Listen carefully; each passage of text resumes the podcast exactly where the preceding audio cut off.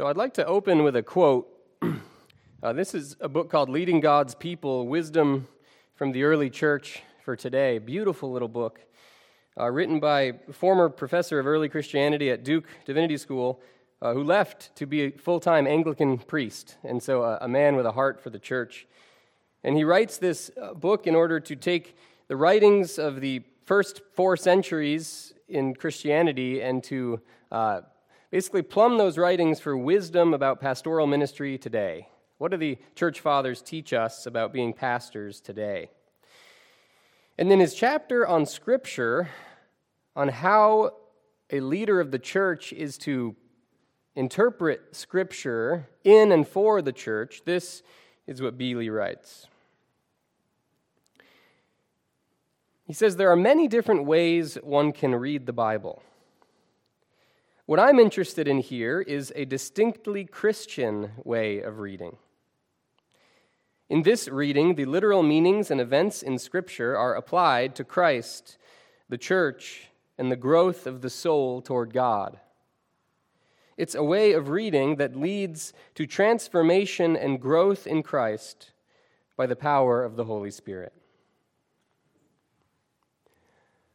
Friends, this is precisely the sort of reading that I have been trying to model in our series in Exodus so far.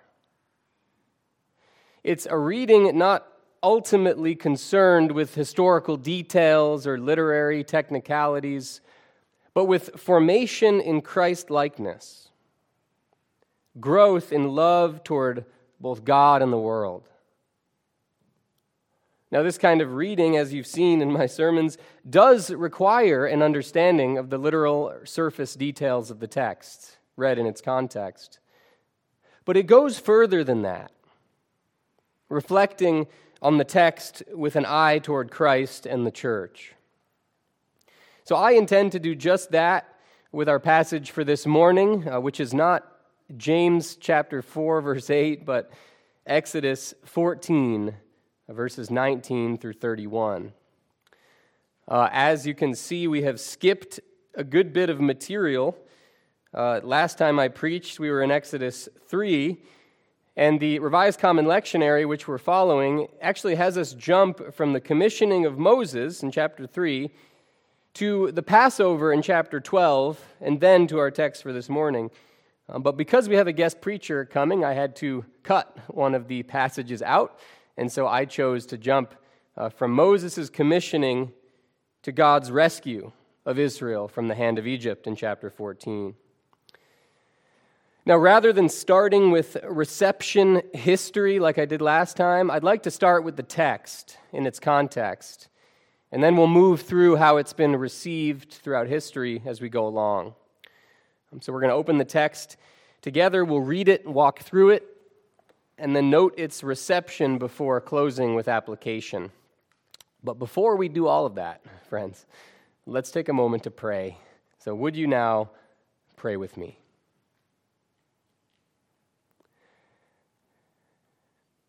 Father, thank you so much for your salvation.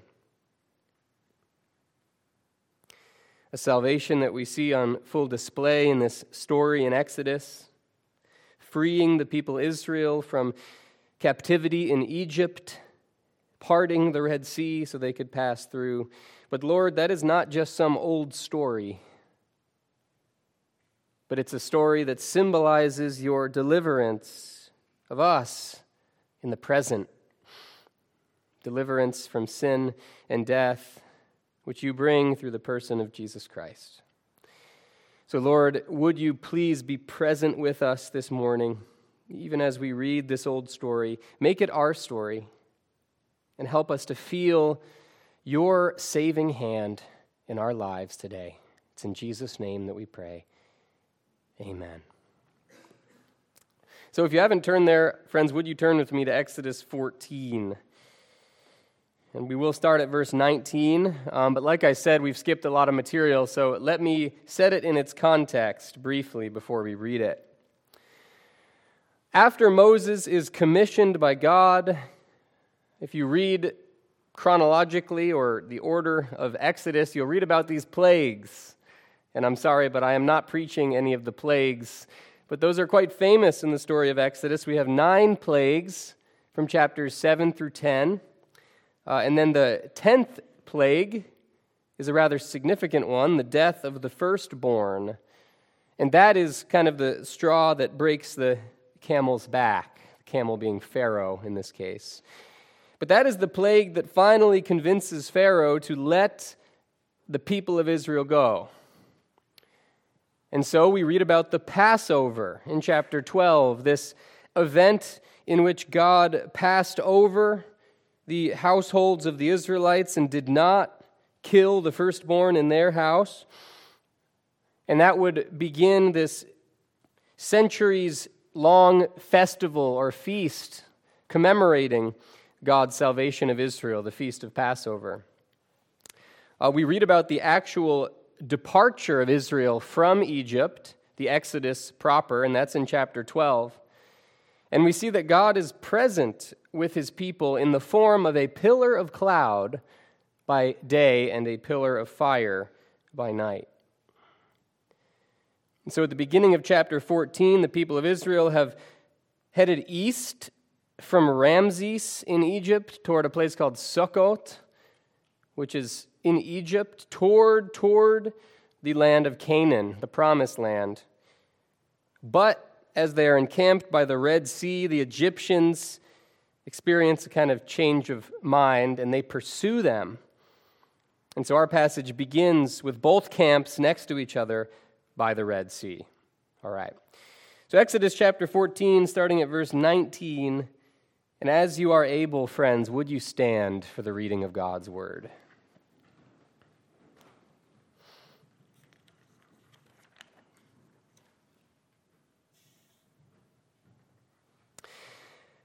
Then the angel of God, who was going before the host of Israel, moved and went behind them.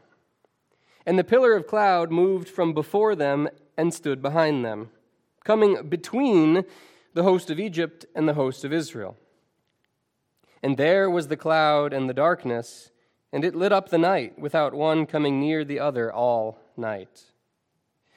Then Moses stretched out his hand over the sea, and the Lord drove the sea back by a strong east wind all night, and made the sea dry land, and the waters were divided.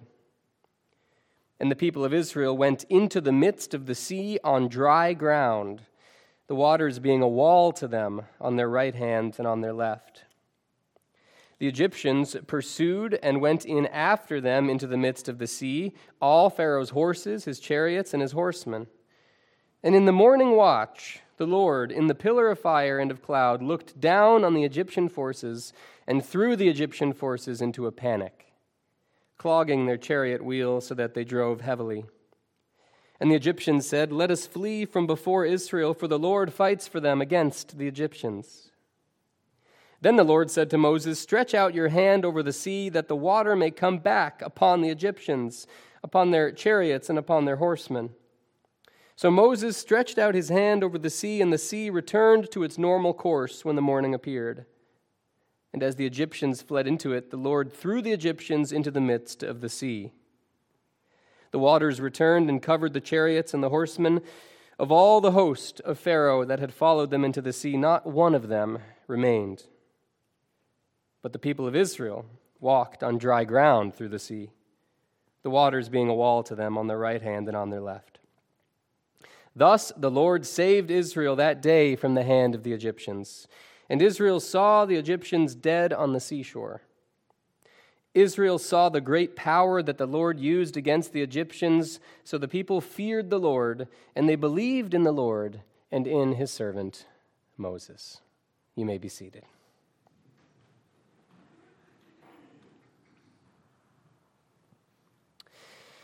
So, as you'll see in the ESV at least, there are roughly four sections in this passage. And what I'd like to do is just walk through the passage in its Hebrew literary context, pulling out some important details, and then we will look at how this text has been received in a few passages of Scripture and in the early church. The first section, verses 19 through 20, um, I think, it can come under the heading God's protective presence.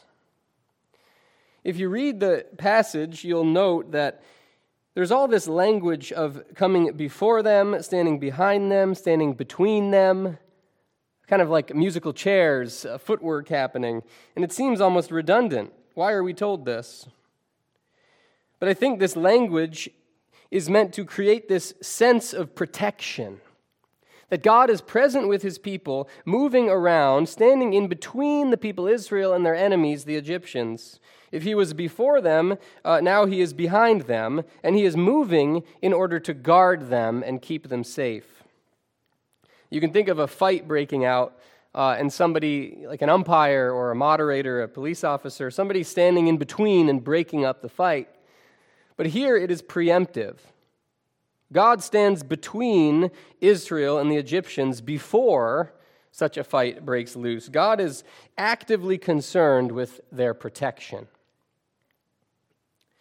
The next section, verses 21 through 25, features a profound act of grace where God separates the sea from the dry land. Grace, at least, for the people Israel.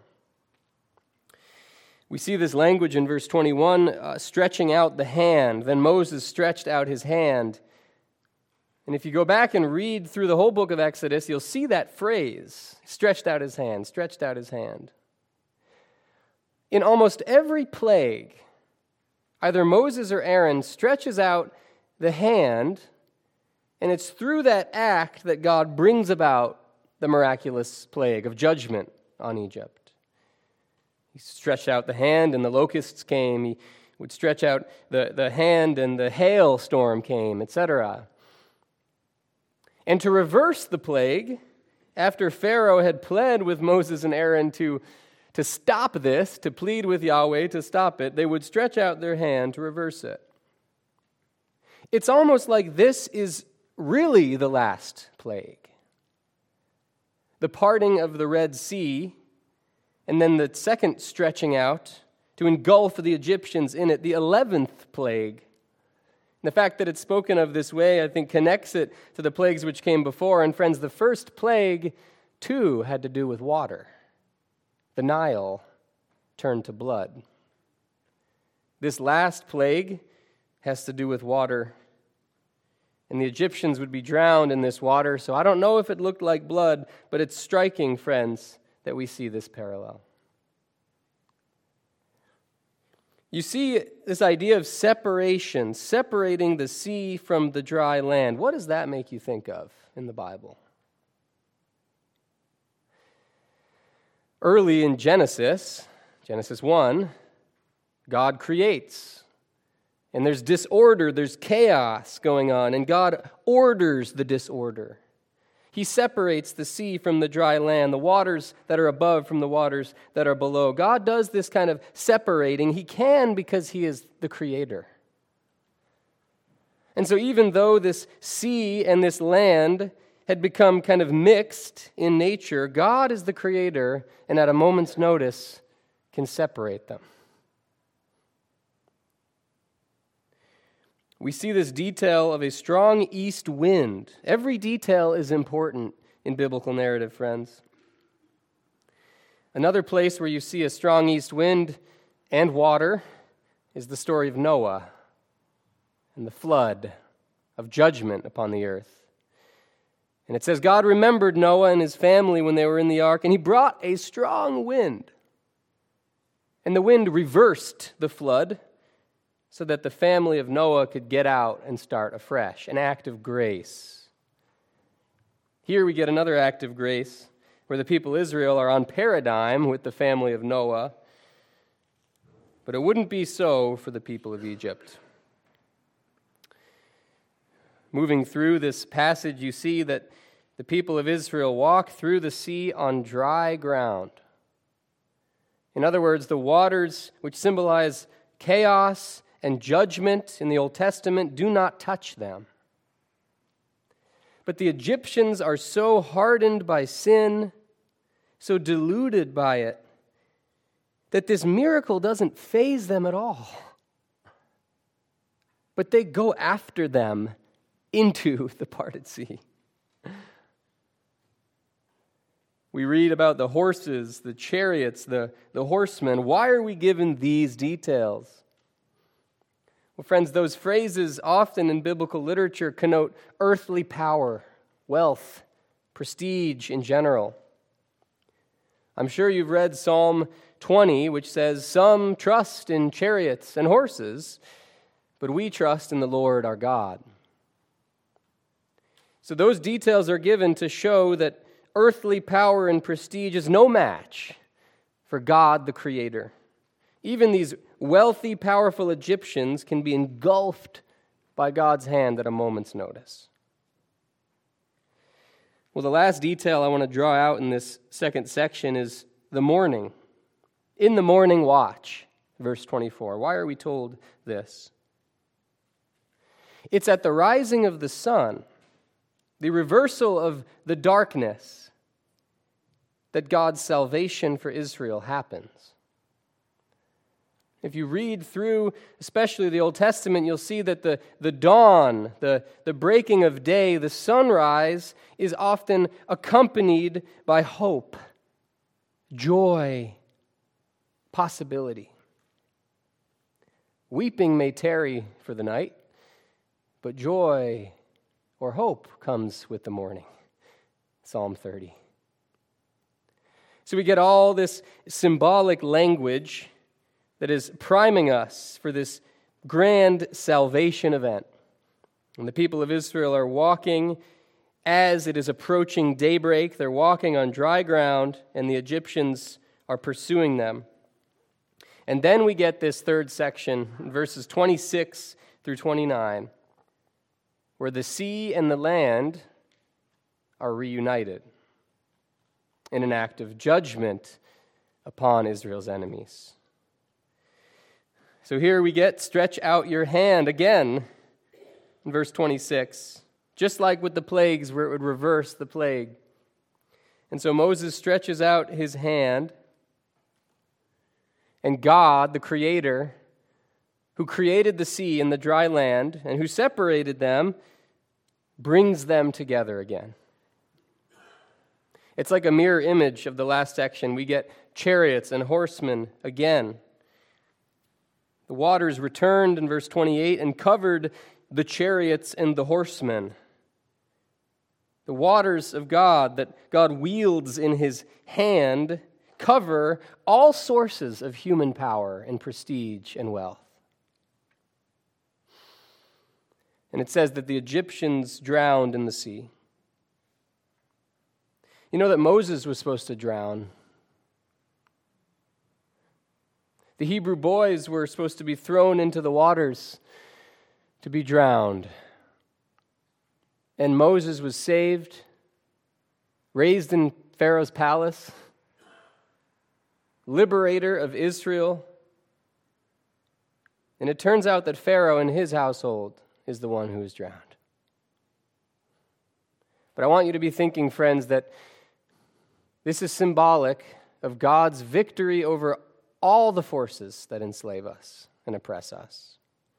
We're not to take joy over the literal death of these human beings, these people created in God's image, but we're to see that God is powerful over all of those forces sin, death, evil, oppression that enslave us.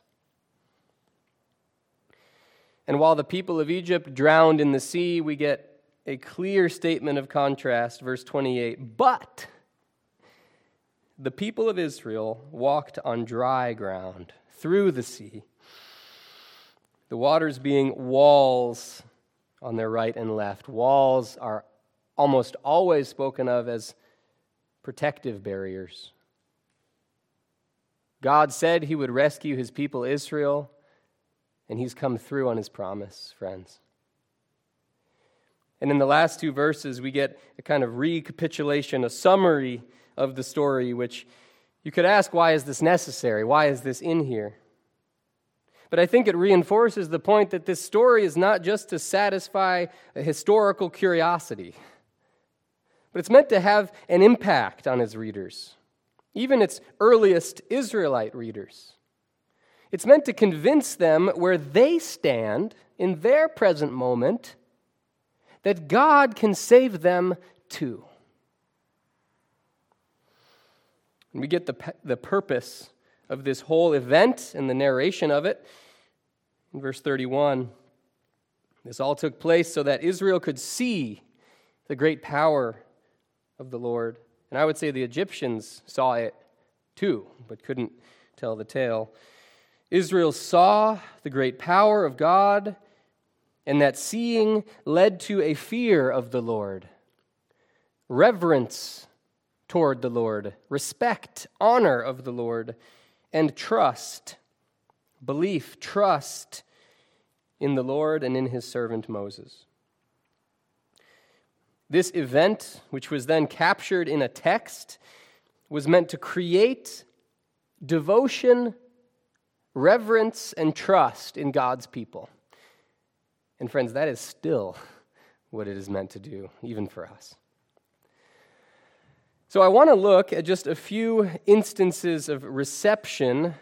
Uh, first, in Scripture, this idea of God freeing Israel from Egypt and parting the seas is, is all over the Bible, but I want to look at three passages in particular. The first text that represents this material is in Psalm 18. And this is the Psalm of David. And Psalm 18, if you don't know, comes after Psalm 16 and Psalm 17. Um, and those Psalms you can title you will not abandon my soul, Psalm 16, and then in the shadow of your wings, Psalm 17. So these are psalms that are praising God for his deliverance, salvation from bleak situations. And Psalm 18, at least in the ESV, has the heading, The Lord is my rock and my fortress.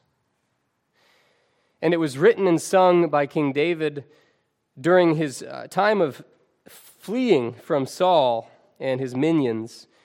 And it was written on the day that the Lord saved him from the hand of Saul, uh, which we saw some of those stories in our series in 1 Samuel. So that is the context of this psalm, and I'd like to just read an excerpt from it, and I want you to think of parallels with our passage in Exodus. This is what David says hundreds of years later. He says, The Lord thundered in the heavens. The Most High uttered his voice. Then the channels of the sea were seen. The foundations of the world were laid bare. He sent from on high, he took me, he drew me out of many waters. He rescued me from my enemy and brought me into a broad place. For this I will praise you, O Lord. Great salvation he brings to his anointed. Friends, David was not there with the Israelites in Exodus 14, but he speaks as though he was. In other words, David describes his own personal salvation hundreds of years later using the language, the categories of Exodus 14. The second text that I want to look at comes in the prophet Isaiah, chapter 51. And Isaiah does a similar thing in his reading of Exodus 14. This passage comes in the context that speaks of the servant of the Lord, this coming servant, ruler, leader who would bring restoration to Israel. Um, at this point, the southern kingdom, Judah, had been exiled to Babylon. And so they're not in captivity in Egypt, but they're in exile in Babylon. And Isaiah is prophesying about their release from exile. And this is what he says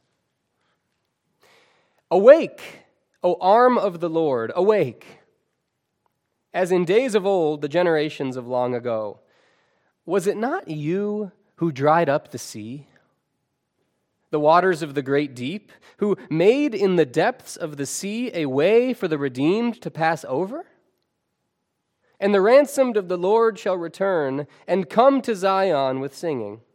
They shall obtain gladness and joy, and sorrow and sighing shall flee away. We see this reference to the centuries old event and story of the Exodus And then right next to it is this statement about the present salvation of God's people. Isaiah is applying this ancient story of deliverance to the situation of Israel right then and there. And I think he's doing precisely what David was doing before him.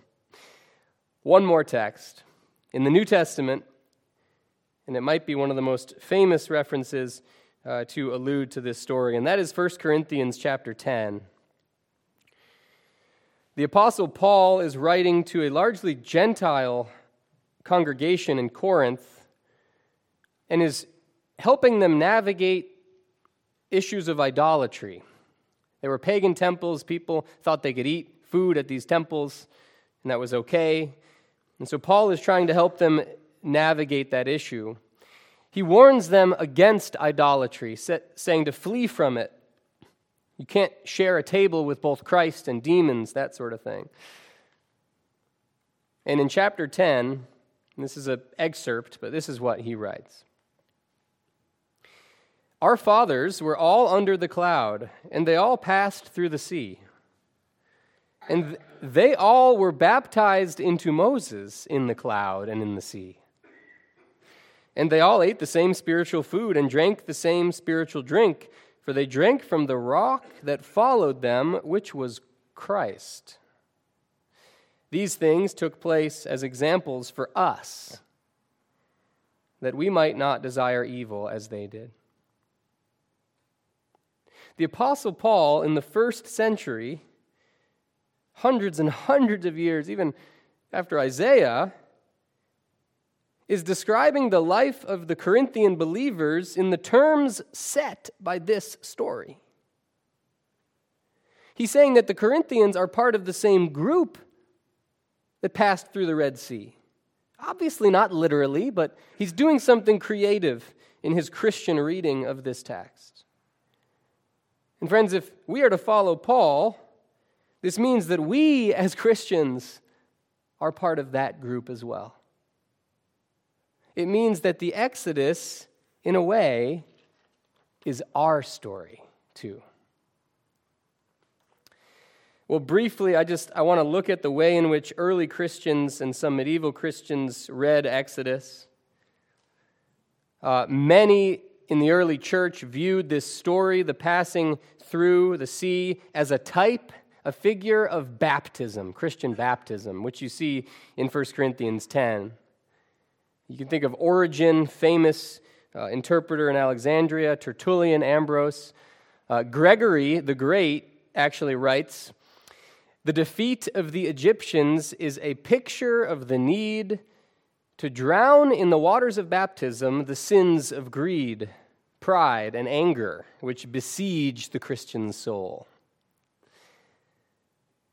Another famous preacher, John Chrysostom, compares this freedom from Egypt, which Israel experienced, with the freedom from sin and death that Christians experience.